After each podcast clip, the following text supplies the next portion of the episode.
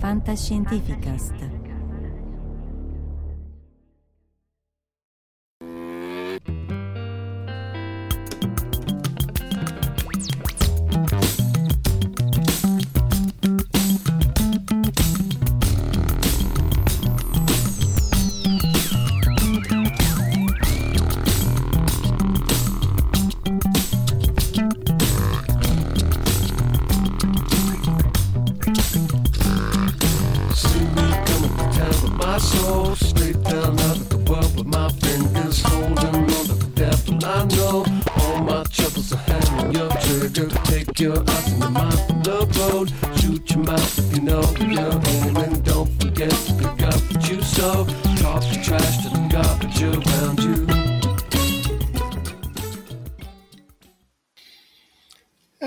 Eccoci live anche questa mattina, primo luglio del- alle 9.15. Cerchiamo di parlare delle onde gravitazionali viste dalle pulsar,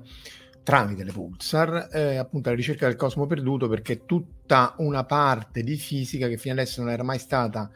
eh,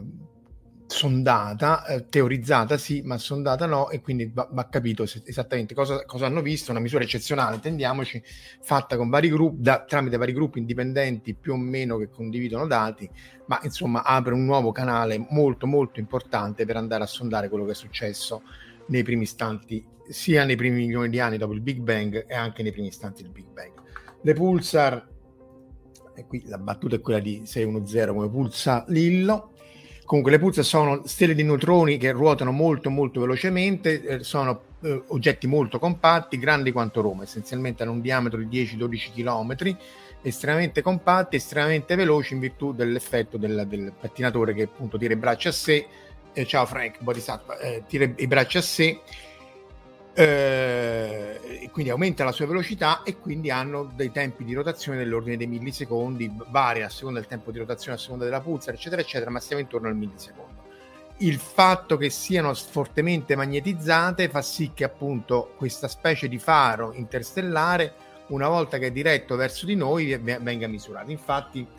fu- così che fu osservato per la prima volta ehm, nel, nel- nel 67, soprattutto da Bell, Jocelyn Bell. eh, in realtà poi il Nobel lo vinsero gli altri, questa è un'altra storia appunto di ehm, misoginia comunque che le donne non erano considerate, ma comunque il segnale eccolo qua. Questo è il segnale pulsante della appunto la pulsar, il segnale pulsante che si ripete periodicamente eh, con, con un, con un periodo estremamente, estremamente preciso. All'ordine zero si può dire che non cambia per niente, in realtà si vedono dei glitch, delle- dei, dei terremoti, li chiamano starquake, quando le crosta di neutroni esterna, poi va a capire se al centro di Stanley Quark o no, ehm, viene, eh, si, si riassesta. Eh, in più ci sono anche altre variazioni sulla, sulla- sulla velocità che vedremo tra pochissimo. Qui quello che è interessante vedere è il fatto che la misura fatta nel 67 era stata fatta a varie frequenze, ad esempio qui 815-805 MHz, per dimostrare che il segnale che si stava vedendo non fosse un segnale spurio che veniva da qualche altra parte o qualche cosa, ma che fosse effettivamente, a parte che puntava la regione dello spazio ben precisa, ma che fosse proveniente appunto da- la- dalla pulsar. Quello che accennavamo un secondo fa è che l'altra, il periodo di, di rotazione delle pulsar veniva in caso di, di un sistema di pulsar binarie, era stato utilizzato da Taylor nel 74, poi vinse il Nobel nel, nel 93, per vedere come in funzione degli anni, poi vabbè questo de- lo studio fu fatto fino al 2005, ma insomma essenzialmente lo shift di periodo cumulativo, sia come la rotazione tra le due pulsar variasse via via che questi due oggetti perdevano energia in virtù del fatto che stavano eh, emanando onde gravitazionali. Quindi questa era una prima misura di, indiretta di onde gravitazionali, la curva pre- era esattamente, i punti si mettono esattamente sulla curva, che era esattamente quello che prediceva la, la relatività generale, e quindi in qualche maniera, e quindi c'era un'ema- un- una eh, emissione continua di onde gravitazionali a relativamente bassa frequenza rispetto a quelle osservate poi da LIGO Virgo. Che hanno fatto questi adesso? O meglio, adesso è una parola molto forte perché in realtà l'hanno fatto per gli ultimi 25 anni questo testimonia alla lung- 15-25 anni, i cinesi per tre anni, la lunghezza del tempo necessario per fare una misura. Essenzialmente hanno preso una sessantina, settantina a seconda del gruppo di pulsar, quindi di queste stelle di neutroni sparse per la galassia, Questa addirittura è una slide della NASA e del DOE, Department of Energy, del 2010, quindi parliamo di quasi 25 anni fa, in cui dicevano ma si può fare questa cosa. In realtà l'idea, vedremo tra poco, è dell'83.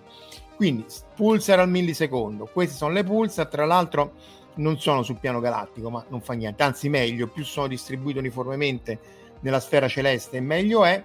Queste pulsano, se c'è quindi sono degli orologi molto molto precisi, un, un metronomo che ti dà il tac tac tac tac tac. Se c'è un'onda gravitazionale che in questo disegno è rappresentata da questi due oggetti che vorrebbero essere buchi neri supermassivi che eh, in qualche maniera stanno co- coalescendo, stanno cadendo uno sull'altro, in generale vuol dire che c'è un merging, un,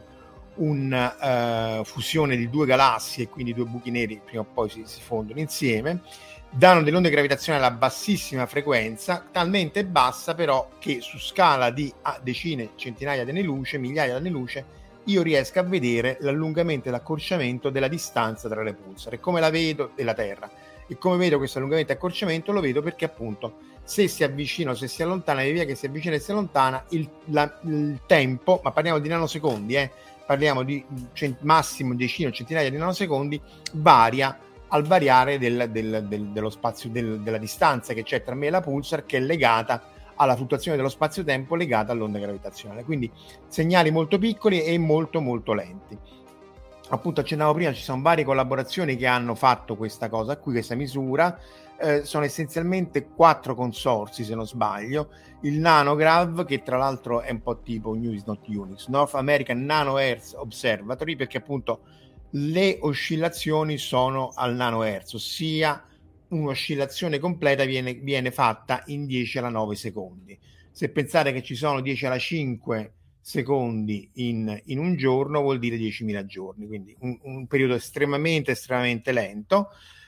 Poi c'è una collaborazione indo-europea, questi hanno misurato per il periodo più lungo 25 anni, poi c'è quella cinese che l'ha fatta per 3 anni, 41 mesi più o meno, dicono di avere un telescopio molto più, più preciso e più potente quindi le misure sono compatibili. Interessante anche vedere qui come la notizia viene data dai siti cinesi e poi un'altra in Australia. Credo che questi tre abbiano fatto un accordo di collaborazione e di, di, di, di, condivisione dei dati e la Cina ancora no, ma insomma l'importante è che ci siano questi dati e che tutto sommato più o meno tutti vedano la stessa cosa. È ancora tutto da verificare. Però facciamo un grosso passo indietro e di nuovo anche qua eh, l'idea. Cioè, l'idea viene da uh, questi due autori, Hellings e Downs, nell'83, quindi 40 anni fa,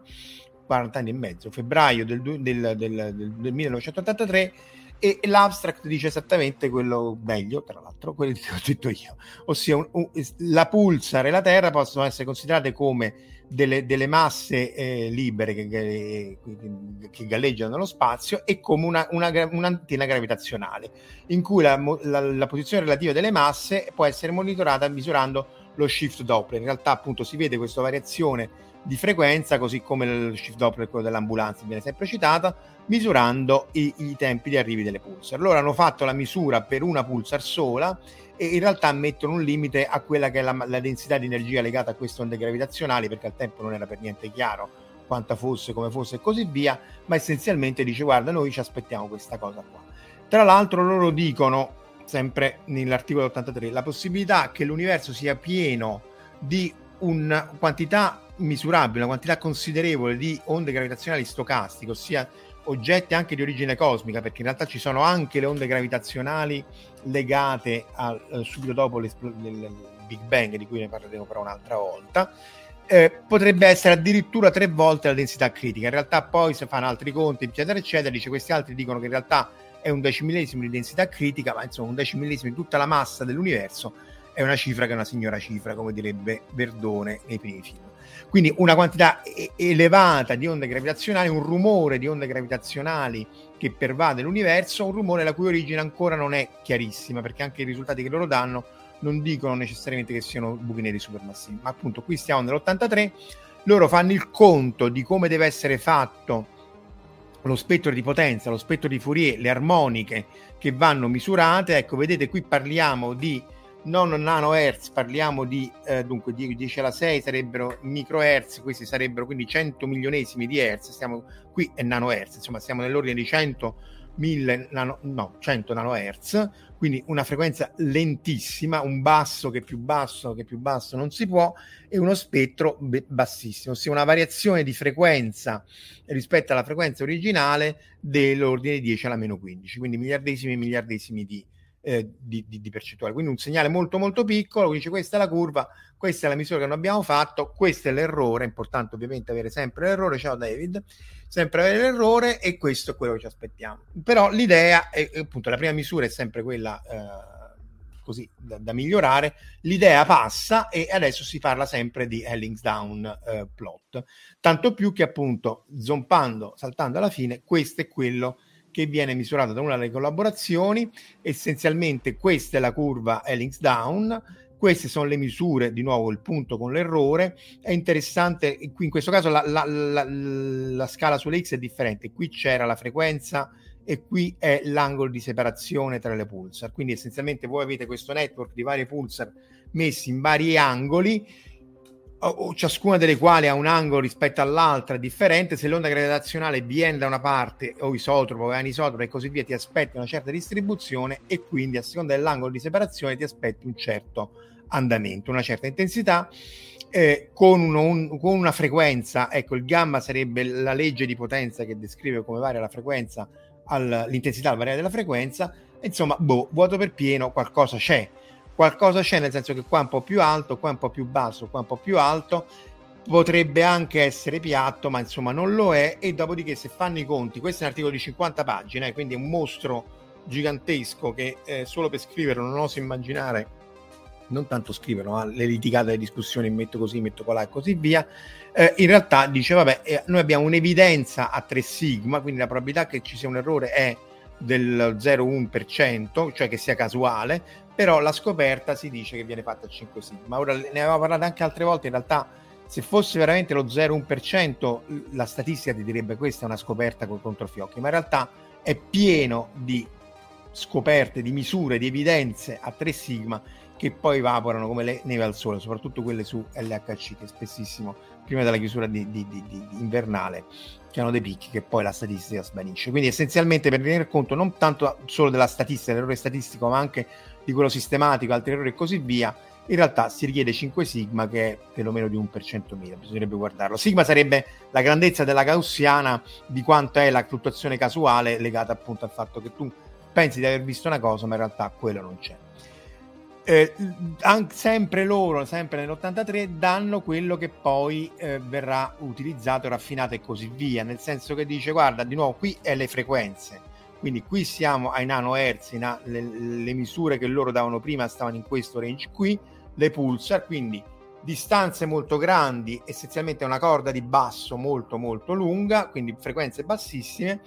distanze più piccole, frequenze più elevate. Allora, eh, tra l'altro qui loro citano anche le perturbazioni delle orbite planetarie che però poi dopo non, non compaiono più, però è interessante questa cosa qua perché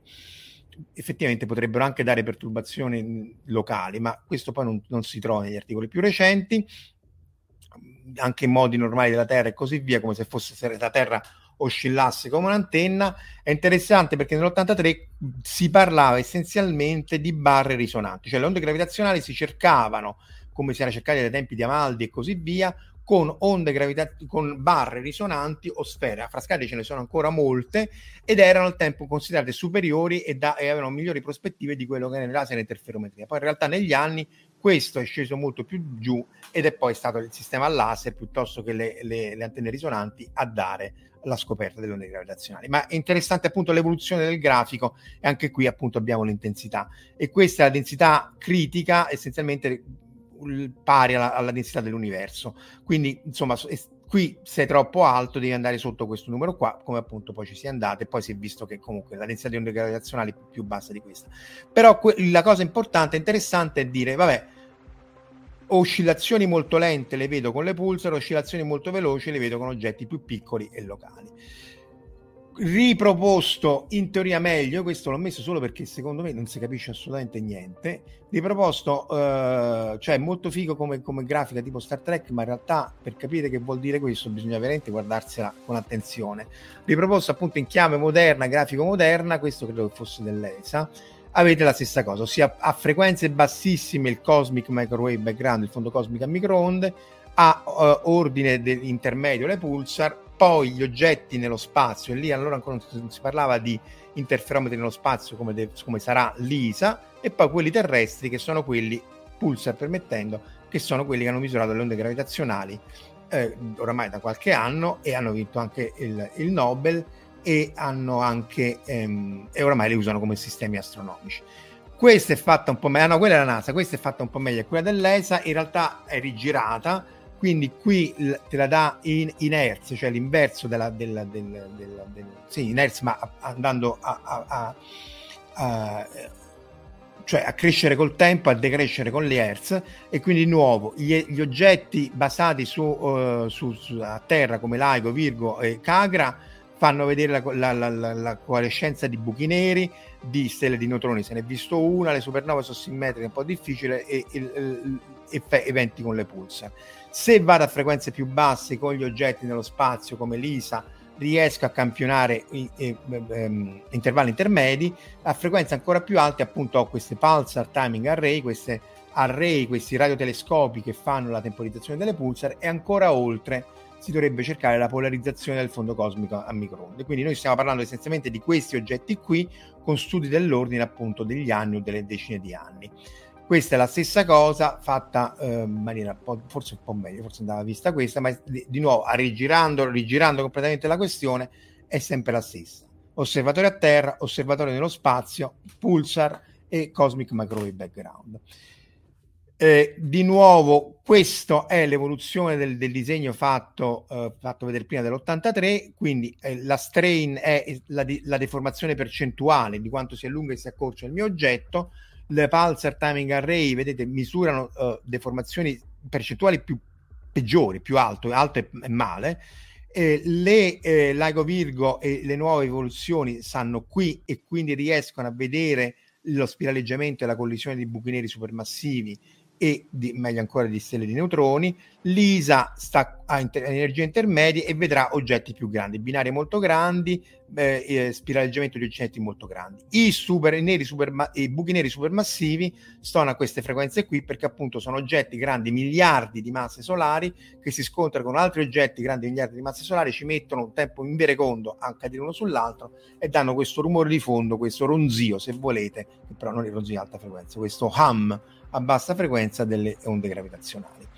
Appunto, questo è il, è il meccanismo visto dal, dal, dal, telescopio a bracci delle onde gravitazionali LIGO Virgo, eh, in cui essenzialmente si vede una variazione di fase tra un asse e l'altro, e questa deformazione viene causata appunto dall'onda gravitazionale che mi deforma lo spazio-tempo. Sono misure incredibilmente precise che misurano variazioni proprio di microfrazioni di nanometro. Eh, solo perché il laser fa su e giù tantissime volte su distanze di 10-20 km e si vede questo segnale. Oramai la cosa è nota, questo è stato il primo segnale, anche qui importante come la coincidenza. Essenzialmente, qui per parafrasare Contact, perché costruire un oggetto al prezzo di uno quando ne puoi avere due al prezzo di due? Hanno dovuto costruire due rivelatori di onde gravitazionali, una in Einford, una a Livingston, in maniera da avere la coincidenza, altrimenti questo rumore qua nessuno avrebbe mai creduto a niente. E,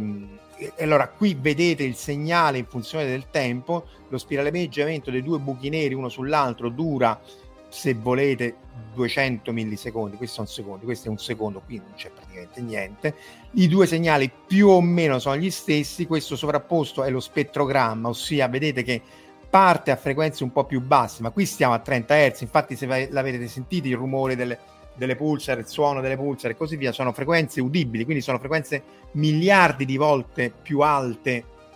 se ci fosse un equalizzatore sarebbe lungo, un chilometro, miliardi di volte più alte di quelle delle pulsar, parte basso e poi fa questo uh, chirp, questo tweet via via perché eh, si avvicinano sempre più velocemente. Quindi scoperta, Nobel, oramai si sa, ne sono viste, ne sono viste tantissime e si fa, tra l'altro si sta scoprendo un sacco di roba interessante sul fatto che buchi neri supermassivi, eh, buchi neri di 100 masse solari che non dovevano esistere, ma loro non lo sapevano e quindi esistevano e facevano dei merging eh, in allegria. Questo è l'articolo dei cinesi, appunto sono varie, ehm, varie collaborazioni. Questa è una collaborazione relativamente piccola, appunto All Made in China, a testimonianza dei grossissimi risultati che la Chinese Partial uh, Timing Array hanno, hanno, hanno, raggiunto e essenzialmente sono usciti tutti insieme, probabilmente si sono messi d'accordo. Questo è su Research in Astronomy and Astrophysics, gli altri su uh, Astrophysica Journal Letter, in maniera da, appunto da non... Um, probabilmente ci sarà stato un accordo per non uno uscire prima dell'altro come si faceva anche in maniera scorretta in passato e in qualche maniera dare la notizia che comunque non è una scoperta ancora ma è un'evidenza. Allora queste sono tutte le pulsar ognuna di queste c'è un numero di pulsar che sono state utilizzate dai cinesi eh, l- per quanti anni sono stati studiati appunto questo è il dataset più breve dell'ordine dei tre anni per quante volte sono state viste ma quello che mi interessava qui è il ehm, purtroppo vediamo un po' se è molto piccolo tanto più che non riesco a vedere. Eccolo qua, questo è il, il, il rumore, eh, il, la, la, variazione la fluttuazione statistica su cui loro vanno a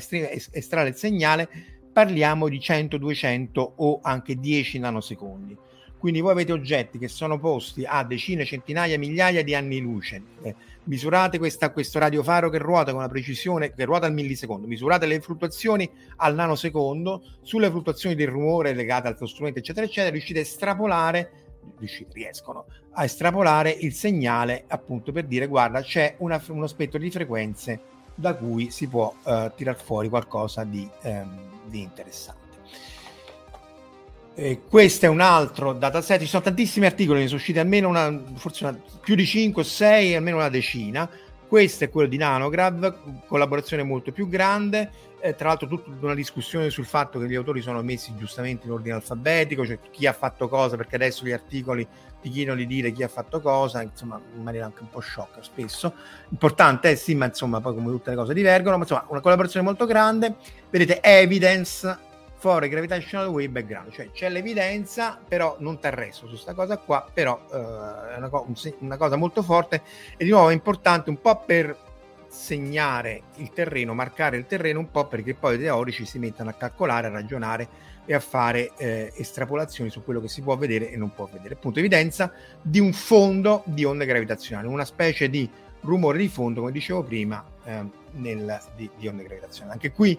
queste sono le pulsar che sono state osservate, eh, con quali telescopi sono stati osservati, dipende, vabbè, eh, residuo ce lo siamo giocato.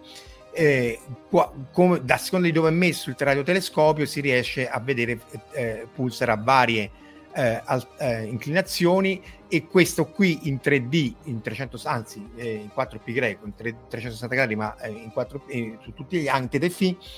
si tramuta in una separazione angolare a coppie di pulsar e quindi, vedete qui avete coppie di pulsar in ciascun bin perché da 67 avete 67 per 66 coppie e quindi avete molti più eventi e quindi avete questo oggetto qua. Ehm, e quindi più sono separate meglio è perché riuscite a rifare meglio la, la curva fatta uh, vista precedentemente. Questo è anche qui un mostro di analisi statistica, di analisi bayesiana appunto per testare il segnale. Qua uh, non vale la pena andare nei dettagli anche perché sono abbastanza molto tecnici, complicati e vanno studiati essenzialmente, però vedete, avete una frequenza che è dell'ordine dei 10 nanohertz, quindi 10 miliard- miliardesimi di, di, di, di, hertz, quindi 100 milioni di secondi. Questa cosa fatta a violino, il violin plot essenzialmente dice che in ciascun bin, perché voi dovete andare a mettere le cose, incasellarle in delle colonne ben precise per avere un minimo di statistica. Questo è l'errore che la misura che avete con l'errore statistico associato, con l'errore sistematico associato, tutta una serie di probabilità, ma insomma ritrovate questo qui che è il grafico che in qualche maniera a 3 sigma in accordo col calcolo teorico dell'83, modificato, migliorato, eccetera, eccetera, col calcolo teorico che per la prima volta era stato mostrato nell'83. Una delle cose interessanti è che loro dicono, guardate che però se io vado a fare l'ampiezza in funzione dello spettro di frequenza, essenzialmente se io vado a vedere dove si colloca la mia eh, misura in, di questo oggetto qui, quindi da qui estraggo l'ampiezza, lo spettro di potenza 13 terzi che, che essenzialmente più o meno è qua, eh, 13 terzi è un po' più di, di 4, no, dovrebbe venire 4, comunque questo qui verde, guardate che non torna con tutte le simulazioni possibili e immaginabili holodeck, tanto stima profonda per quelli fan di Star Trek, eh, che io fa, se io faccio solo con super massive black hole binary, con, quindi con la coalescenza di, di buchi neri binari che, coale, che, sbattono uno con l'altro. Se io prendo tutti quelli, vedo le galassie come coalescono, si sa, sono state fatte simulazioni, quello che volete, tutte le simulazioni che voglio mi dovrebbero dare un indice spettrale differente, più alto e una potenza più bassa. Io misuro un rumore di fondo più alto e con una struttura un suono che è diverso da quello che io mi aspetto dai soli nei, su, eh, supermassive black hole binaries. Quindi c'è evidenza, e questa è la cosa figa, perché se fossero solo supermassive black hole binaries, sì, beh, figo, fighissimo, bellissimo, però vabbè, è un po' come le onde gravitazionali di Laico Virgo che fino adesso fantastico, ma hanno solo verificato la relatività generale di Einstein, hanno sconvolto anche la formazione di buchi neri nell'universo e così via, ma non c'è nuova fisica. Invece qua loro dicono, suggeriscono, ci sono anche vari articoli teorici, guardate ci potrebbe essere una nuova fisica, una transizione, anche le, un, un, fondo che viene dal, dal, Big Bang, che non sono le onde, le onde eh, la polarizzazione del cosmic microwave background, ma è legata a questa. Quindi fanno tutto un conto in verecondo e, e, anche qua vedete di nuovo la frequenza in hertz, andiamo dai nanohertz alle, centin- alle decine e centinaia di nanohertz, le pulsar stanno in questo intervallo qui, questi sono i plot a violino con gli errori calcolati, eccetera, eccetera. Ci mettiamo dentro vari tipi di nuove fisiche, eh, vedi, subset of new physics models. Boh, eh, può, può, essere che sarebbe meglio, insomma, se ci fosse la nuova fisica eh, sarebbe più, eh, più credibile. Questo contestualizzato con il diagramma che si fa, dei, diagrammi fatti prima, che secondo me erano più brutti, questo eh, onestamente è un po' piuttosto da leggersi, ma è molto più chiaro se volete. Qui c'è la frequenza, quindi qui andiamo i famosi nanohertz, quindi le pulsar stanno qua. Queste sono le misure fatte dalle pulsar e queste bande qui sono le misure fatte dalle pulsar. Qui intorno a, agli hertz, decine eh, di hertz sono LIGO, Virgo, Cagra e così via, e infatti stanno qui in termini di sensibilità, in termini di H la costante di Hubble e questa è la densità di onde gravitazionali. Ossia, questo ti dice, guarda, se io ho una densità di onde gravitazionali in omega, ossia in percentuale della densità critica, quindi qui parliamo di miliardesimi di densità critica dell'universo, però comunque oh, che in onde gravitazionali c'è un miliardesimo di energia in tutto l'universo, anche qua è una cifra che è una signora cifra, sempre per citare Verdone, va normalizzata H quadro perché se H cambia, cambia il numero, ma dimenticare questo. Essenzialmente parliamo di miliardesimi di eh, massa critica in forma di onde gravitazionali. Ma se ricordate, prima, la prima collisione, ritorniamo di, di botto indietro, questa qua era una collisione tra due buchi neri in cui non mi ricordo se due o sei masse solari, puff, vaporizzate, tutta andata secca in onde gravitazionali. Quindi un'onda gravitazionale che mi muove tutta la baracca di miliardesimi di miliardesimi di, di, di, di nanometri che io vedo, vedo, con gli specchi, in realtà contiene al suo interno, sparse per tutto l'universo, eh, sei masse solari. E anche qua, insomma, se uno non si spaventa davanti a queste cose, non so che cosa vi spaventa. Lovecraft forse. Eh, HLVK è eh, Cagra, Virgo, Lago, Hanf- eh, Livingston Hanford, quindi Lago, Lago, Virgo e Cagra, essenzialmente stanno qua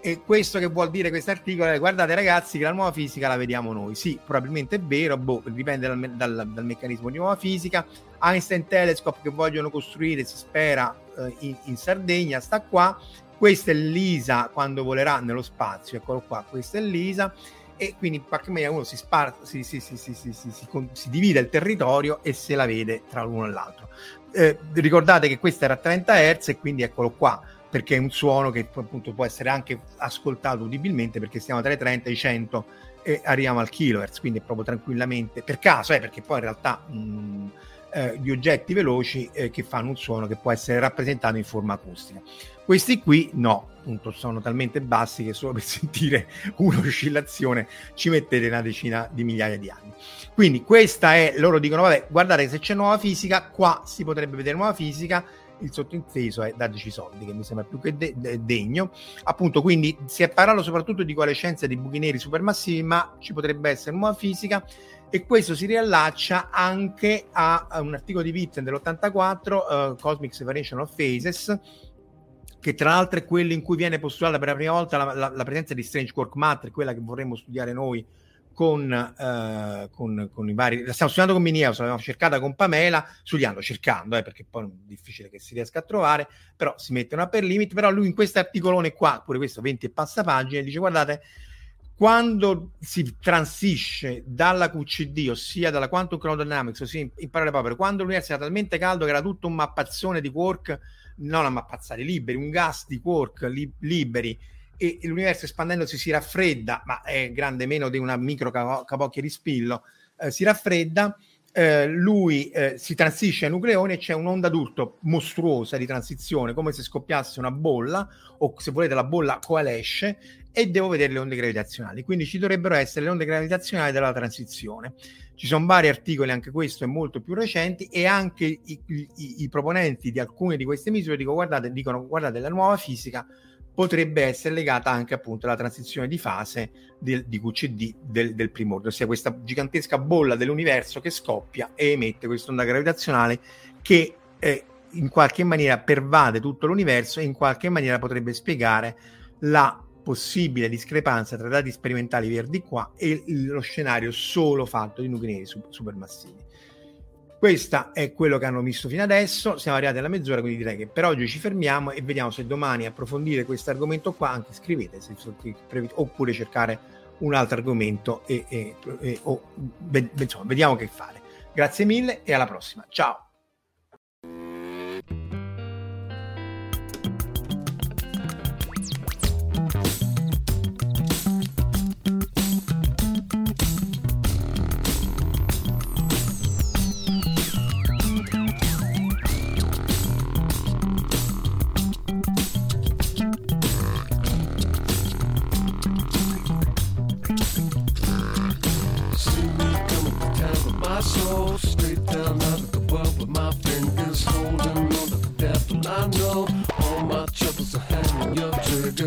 Your eyes and your mind from the road. Shoot your mouth if you know you're aiming. Don't forget to pick up what you sow. Talk your trash to the garbage around you. Avete ascoltato La fisica di Polibio, orrori cosmici, meraviglie insondabili e oscure realtà. Da un'idea di Marco Casolino in collaborazione con la Società Italiana per il progresso delle scienze, una produzione Fantascientificast. Potete seguirci ed interagire con noi sul sito www.fantascientificast.com e sul canale YouTube Marco Casolino. Potete anche contattarci scrivendoci all'indirizzo di posta elettronica redazione chiocciola fantascientificast.com. Tutte le puntate sono disponibili sul nostro sito e su tutti i principali servizi di streaming on demand. Il podcast ha carattere esclusivamente ricreativo e divulgativo, non ha alcun scopo di lucro e viene diffuso gratuitamente. La fisica di Polibio è una produzione amatoriale. Non si intende infrangere alcun copyright, i cui diritti appartengono ai rispettivi detentori autorizzazione SIAE 5612I 5359. E ricordate, il problema oggi non è l'energia nucleare, ma il cuore dell'uomo.